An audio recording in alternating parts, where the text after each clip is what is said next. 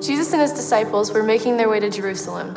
Along the road, Jesus took advantage of the teachable moments he had with him, moments when he could explain what he was really after, what it really looked like to be someone who followed him. He told them, "I am the true vine, and my Father is the gardener.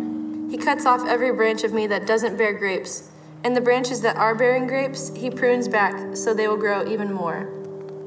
I want you to live in me. Make your home in me just as I do in you. I know it's hard to understand, but it's just like these branches. They don't bear grapes by themselves. Only when they are joined to the vine do they produce fruit. I'm saying that I'm the vine and you are the branches. When you are joined with me and I with you, the relationship is as close as it gets.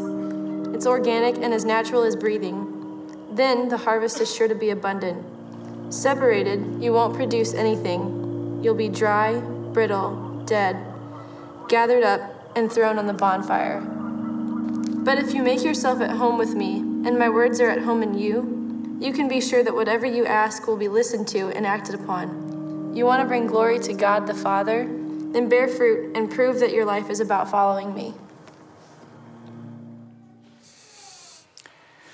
So you may have recognized that young lady. That's Sharon, who played bass for us today. She's part of our internship program here at First Christian Church. She brought to us a passage of scripture we're going to look at today, but before we get there, I would like to tell you about a young boy who lives in the San Francisco area. His name is Mac. He's twelve years old, in the seventh grade, and uh, he loves basketball and video games, and one of his favorite pastimes is to go fishing with his father. He also has a sister who is a professional journalist, and uh, she had this to say about her little brother, Mac. "My brother Mac is freakishly wise. I don't know if it's because he's a much younger kid hanging around lots of adults, or perhaps he's just an old soul. But the seventh grader can drop major knowledge. Every so often we'll be sitting around the dinner table or watching T V, and he'll blurt out some comment that'll make my jaw drop. So before Mac hits the teen years, I wanted to sit down with him and ask him what he's learned about life so far. And his answers are not only shockingly deep, some of them are downright hilarious. And these life lessons you're about to hear today are direct quotes from Mac himself. And there's some great truths in them. And I also have this question, that is, um, what's the backstory to each statement that he makes? So just listen to see if these truths are not lessons that you might have learned along the way. For example, number one, never eat too much candy. It feels good while you're eating it, but it feels bad later. Have you ever experienced? That's a life lesson, right? You've, that's, I know that, okay? Or, when arguing with your parents, give up. You'll never win. That's true, right? If any, any twelve-year-olds in the room, you need to know that, all right? Here's one that I wish adults would learn, that I would probably wise to learn too. When you get money, don't buy the first thing you see, look around. Yeah, I mean, that's a good idea, right? twelve years old, little boy, wondering about girls. He goes, "Girls don't need to wear all that makeup. They look pretty good the way they are." I'm with him on this one. Comfort before style. I hate pants.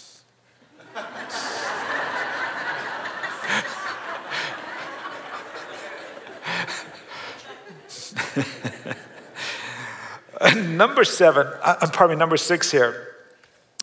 There's got to be a backstory that I wish we knew. When you're at school, never take an Altoid from someone you don't know. It's probably not a mint.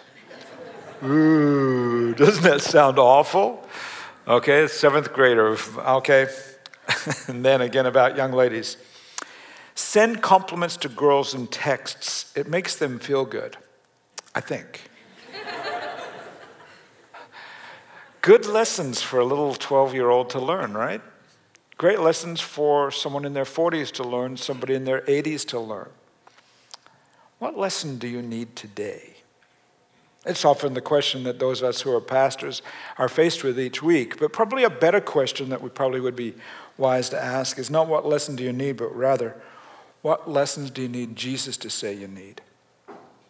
That's a far better question, right? I have an answer for that today, and it's uh, as part of our ongoing series looking at different conversations that Jesus had with men and women in the weeks, days, and hours leading up to his death. Uh, we've been doing this for a number of weeks now, and today we're going to do the same thing. We're going to look at the Gospel of John. And if you're unfamiliar with Scripture, the Gospel of John is about that far through the Bible. I'd invite you to take a Bible from the pew rack in front of you if you don't have one with you. And you can see the page numbers on the screen behind me, or this conversation that Jesus is going to have. Or actually, we're going to step into the middle of the conversation that Jesus has with his disciples. And uh, if you don't own a Bible, take that one home that's in the pew rack. Seriously, you can have it. That'd be our gift to you today, all right? We're going to read John chapter fifteen to see what lessons we could learn together here. Jesus is speaking, a conversation with some men gathered around him, maybe some ladies as well, but we don't know that for certain, but here is what we read. I'm the true vine, and my Father is the gardener. He cuts off every branch in me that bears no fruit, while every branch that does bear fruit he prunes so that it will be even more fruitful. You are already clean because of the word I have spoken to you. Remain in me as I also remain in you. No branch can bear fruit by itself. It must remain in the vine. Neither can you bear fruit unless you remain in me. I'm the vine, you are the branches. If you remain in me and I in you, you will bear much fruit. And apart from me, catch this, verse five, apart from me you can do nothing. If you don't remain in me, you are like a branch that is thrown away and withers. Such branches are picked up, thrown into the fire and burned. If you remain in me, however, so he's got the one side, on the one hand, things can be burned.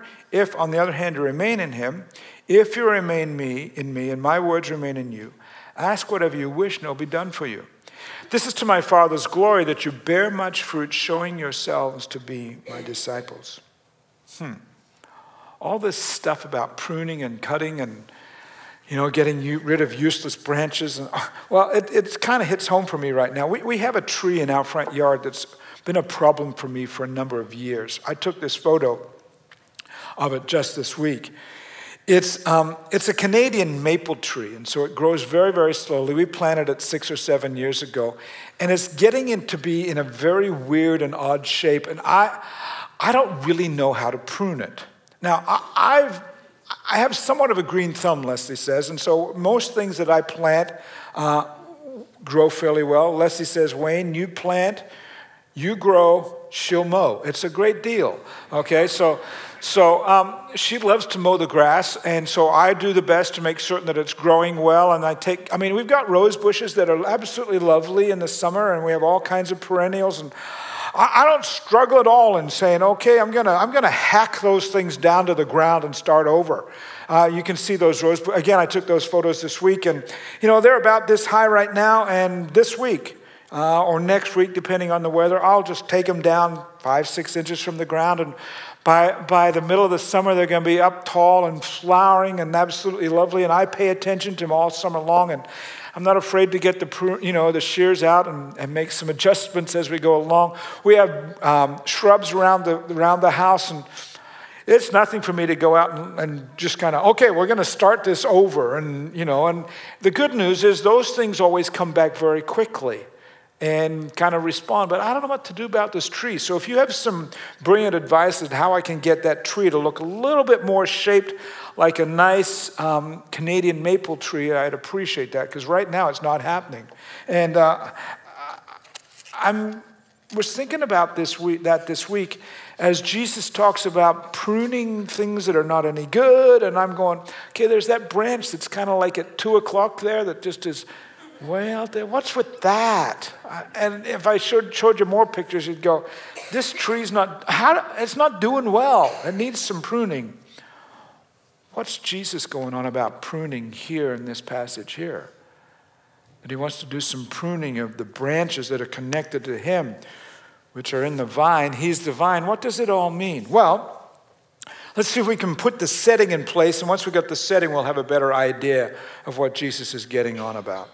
May I remind you then that John chapter fifteen is hours, if not less than an hour, before he's about to be arrested and executed within twenty-four hours. He knows that that's coming.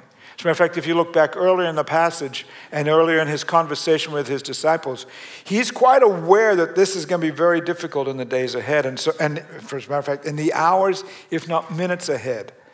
And so you've got this very intense conversation pre-Calvary, and he knows that his death is coming in just hours. And it's significantly different than the way things had been just a few days before that. We think John fifteen is probably on a Thursday night, and that just the weekend before, like our little kids did for us, that when Jesus and his disciples arrived in Jerusalem, that the crowds actually with great glee waved branches and welcomed him and his entourage into the city. And yet Jesus knows that, man, it's going to, the tide has turned already. Things have already been, been put in play that are going to lead to his death. And it's this very intense moment. And it's a very intense moment for his disciples, and that's who's listening. The audience are his followers of Jesus, the followers of Jesus Christ. We know that he had twelve male disciples. He would have had some ladies as well, that maybe they were in the room serving dinner. They're, they're all sitting down at the table, and they are talking, and Jesus has this big moment. Hey, I am the vine, and you're the branches. You got to remain in me, or else you're going to get lopped off. These aren't just potential converts. These are people who are like many of us in the room here today, who have chosen to follow Jesus, and they have tied their life plan to his life plan. And he's teaching anyone who will listen. And so regardless of your status here today, if you're a follower of Jesus Christ, you're invited to not only listen in, but to really pay attention. If you're a potential follow, follower, then I would suggest that you overhear what Jesus is saying, because what is he saying? He's saying, hold tight to me. Hold tight to my life approach. And we can put it this way. Look at life through Jesus-styled eyes.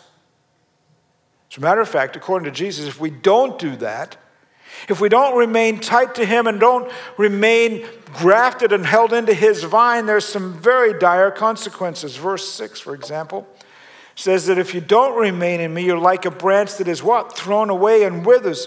Such branches are picked up, thrown into the fire and burned. It's like that, that branch I have on that tree at two o'clock. And, you know, I'm going, what am I going to do with that useless branch? Is this the time to cut it? And should I cut it? And so forth. Or verse five says that if we don't view life or the culture or our world through Christ-like eyes, apparently, we accomplish nothing. I am the vine, you are the branches. If you remain in me and I in you, you'll bear much fruit. But apart from me, you can do nothing. This means that God, we, we need to be certain of God's plan, that God's will for our lives and for this world. We need to access that. We need to be certain that it's our life focus. And for some in the room, that means, well, how's it going to go this week? Some in the room are going to have to go to work this week, and you're going to face situations, and you're, you're going to be responsible to clean up the mess that somebody else made. Does that sound familiar in any way? Well, I didn't create this mess, but look what I've got to do now. How do you do that? How do you get Jesus' eyes in the middle of that? You know, what does it mean, if you will, to have a servant's heart without losing personal dignity and a sense of self-worth at the same time? Well, look at how Jesus did. Flip back to chapter thirteen of the Gospel of John, and you'll see this conversation started, the meal started with Jesus washing the disciples' feet. Scripture tells us that he got down on his knees. He actually took off his outer clothing. He wrapped a towel around his waist, and here we see the Son of God, the leader of the world, of the cosmos, serving. Apparently, a high and mighty attitude, I deserve it kind of attitude, isn't appropriate. And you go, well, how is that going to work? Well, may I remind you that Jesus was no less the Son of God because he served people. In fact, through his service, we see his glory, his personality, his dignity, and his sovereignty are all magnified, and, and we see them more clearly. They are heightened, which then begs the question. Okay, if I'm supposed to do that kind of life and look with those kinds of eyes, and I got this branch in my tree that's off to the, to the side, here's the question that's begging to be asked. What needs pruning in your life? Perhaps, for some, It's a relationship that needs a better contour. It needs better shaping, and it needs um, it needs to be more focused around how would Jesus want me to have this relationship. Maybe some things need to get cut off. For sometimes some people in the room might even meet a bookend where we say this relationship is not God-honoring and it needs to end. There are others in the room that maybe what needs to be pruned is um, maybe a life approach that you have that's all about suspicion. Do you know that that's not the way in which God wants you to live? Always looking for the bad thing to happen. Each of us as human beings are made in the image of God. And as image bearers of God, if you will, God does indeed want good things to happen in our lives and to us for all of eternity and for even right now. And I need to tell you, friend, if you have that kind of conspiracy theory or that kind of conspiracy approach, not everybody's out to do you in. And the people of this church, particularly, we want to say, we want to cheer from the sidelines. We want the best parts of your life to be magnified and heightened and to be seen, and allow God to prune that conspiracy viewpoint that you would take on. Perhaps that's you.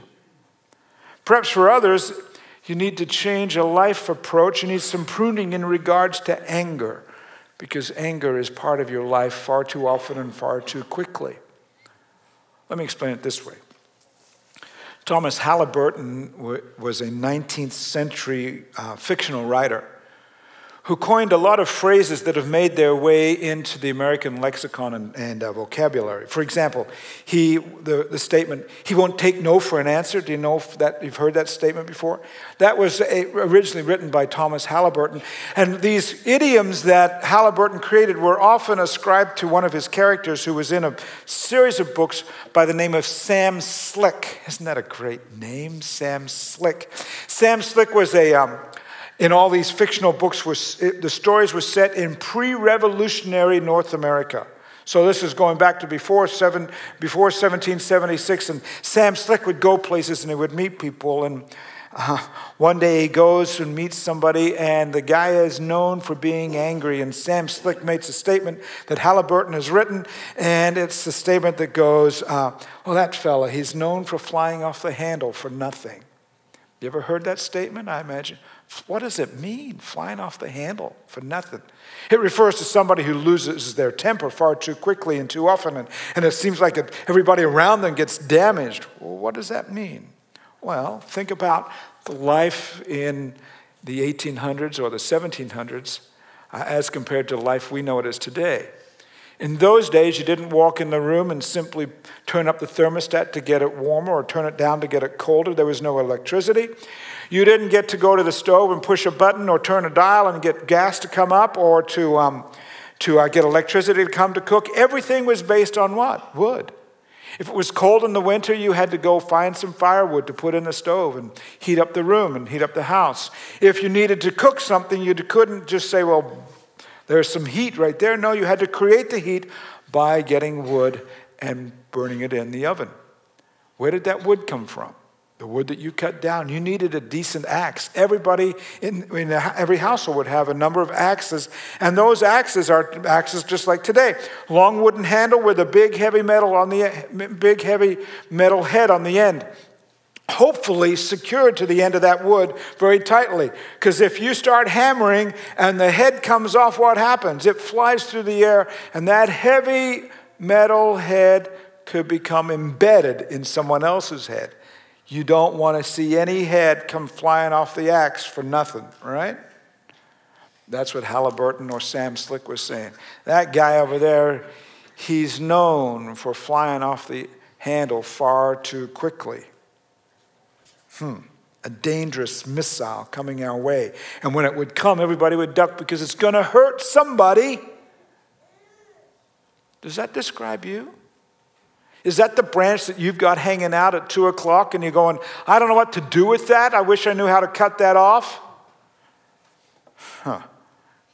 You can't do it by yourself. Sheer determination isn't going to make that happen. Instead, through the work of God, God can prune that And we get to, if we allow God to prune our lives, we get to go from not only being image bearers, but we get to also become fruit bearers. In other words, we are invited into a story that is larger than us. We're invited to a story and a life approach that mirrors God's best plan for this earth, for this community, and for your life. I want to ask you, are you up for that? Are you up to say, okay, if Jesus is the vine and the Father is the gardener, I want to remain connected to the vine, and I want my Father in heaven to cut off every branch in me that bears no fruit, while every branch that does bear fruit, I want it pruned so I'll be even more fruitful? Oof. Painful, right?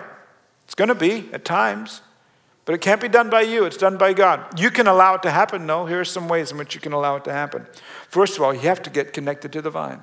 You have to be a follower of Jesus Christ to deal with these issues and these, these branches that are out there that you go, man, I, I, I got to deal with that. No, you can't deal with it by yourself. You've got to be remain, you've got to be connected to the vine, and the gardener has to be the Father, God in heaven. How do you do that? Make a decision to follow Jesus Christ. It's simple. Be a disciple. Get in the room where these disciples are, where they're listening and they're saying, we are following Jesus Christ. If you're not following Christ and you say, I've got this thing hanging out here, all you're doing is behavior modification, and that doesn't work, does it? Because eventually you go back to your nature. But to have your nature changed, God says that when we come to him, we become new creations, that the old things pass away and become new creations. We are made new. We are developed in a new way. The old passes away. All things become new. So step into the room with the other disciples. Become a follower of Jesus Christ. In other words, step into the bigger story of God's plan. God's plan regarding your life approaches, and choose the sometimes painful act of pruning and allowing God to cut away useless branches. And I want to tell you, as a congregation, we can help and we want to help. Maybe you want to join a Grow or Serve Together group where other people around you can, in the life of this church, they can help you see places where you go, and I don't know how to do this. Can you help me how to fix this problem with the help of God? Or on the other hand, maybe you need to simply call the church and say, I need some help with this. Can you explain to me how I can get God engaged in this aspect of my living? We're not experts, but we're willing to listen, we're listen, willing to pray, and we're willing to bring some experience to it. When you say, what do I need to do? Let us help you. Let this church help you. And then, for some of you today, you need to declare that you are connected to the vine, that you are a follower of Jesus Christ. And for those of us here at First Christian Church who have walked our way through this, this is how we understand it, that if, if it means becoming a follower of Jesus Christ, the first act of discipleship that we see around here is that we expect people and invite people to be baptized. That's the biblical bap- that's the biblical pattern. And we've got some people who are planning to be baptized today. We had a number of people get baptized last night, and, and uh, we got... I think some folk who are planning to get baptized at the end of this service today. There's the folk from last night. Isn't that a great photo? Uh, we get, we had eleven people get baptized last night. I just love it. And so I would suggest today, if you're saying, hey, I want to get connected to the vine, I want to be a follower of Jesus Christ, or I am a follower of Jesus Christ, but I've never even taken the first act of discipleship, then can you change that today? Here's how you can do it. We've heard from some. They're already planning. But if you're here today and you hadn't planned to get baptized today, but you go, man, I'm, I, I, I want to make this happen, then I would invite you today to, to hear this. We are ready for you. If you've never been immersed before, we're ready for you. The water is warm. That's good news. We have clothes that you can change into, of all sizes that you can change into, and, and we've got, if you, my, my hair, my hair, we've got people, we got a hairdresser upstairs set up, ready to go for you. Okay, we got towels, it's all set. We've got people who can do makeup upstairs. If you want to come out a whole new you, go get baptized. We're going to make it happen. Here's how it's going to work. Here's how it's going to work today. I'm going to pray. And I'm going to leave the room at the end of that prayer. And if you'd like to step into baptism today and say, okay, I want to get some things pruned. I can't do it. I'm not just going to do it by determination. God's going to work in me. And the first thing I need to do is commit my life to Christ and become a disciple. And I'm going to be a disciple by doing what? First thing in Scripture always is get baptized. Maybe that's for you today. Maybe you've never been baptized before. You've walked with Jesus for forty-five years. Come on. Let's make it happen today, all right? And uh, so I'm going to pray. I'm going to leave the room. We'll see who we see out in the lot. You, and when I leave the room, if this applies to you, you leave the room with me. And uh, There's a couple things that are going to take place in the next five or six, seven minutes while we get ready. And uh, Pastor Robert's going to come and lead us through communion, lead the congregation. And if you're getting baptized today, you can skip communion. It'll be all right, all right? All right? Jesus understands. And um, we'll go from there, okay? So here's what I'd like to do. Let's pray together. The congregation's going to have communion. And during that period of time, we'll see what happens in the lobby and upstairs in the baptistry area. And in the meanwhile, uh, hear the heart of God calling you today to say, get connected to the vine. And allow God to work in you. Let's pray together. Father, hmm, there are people in this room, Lord, with all kinds of stuff going on. And Lord, I'm one of them. We got lives that are busy and full of events and calendars, Lord, that just seem to go on and on and on. And in the middle of it, God, we want to take just a moment, a, a big breath, and do an evaluation of our lives and say, where are we connected to you in Jesus Christ? And yet, where are places where we got useless stuff going on in our lives and it needs to be pruned? It really is, Lord, a pretty simple understanding that you're in charge. And uh, I pray, God, that you would continue to draw us nearer to you, that we would that our connection to you would be stronger and stronger every day. Lord, if there's someone here today who doesn't yet know you and is kind of struggling with this, I pray, God, that you would call them to you. And that, Lord, all of us wouldn't just do behavior modification, but we would step into the new you you want us to be.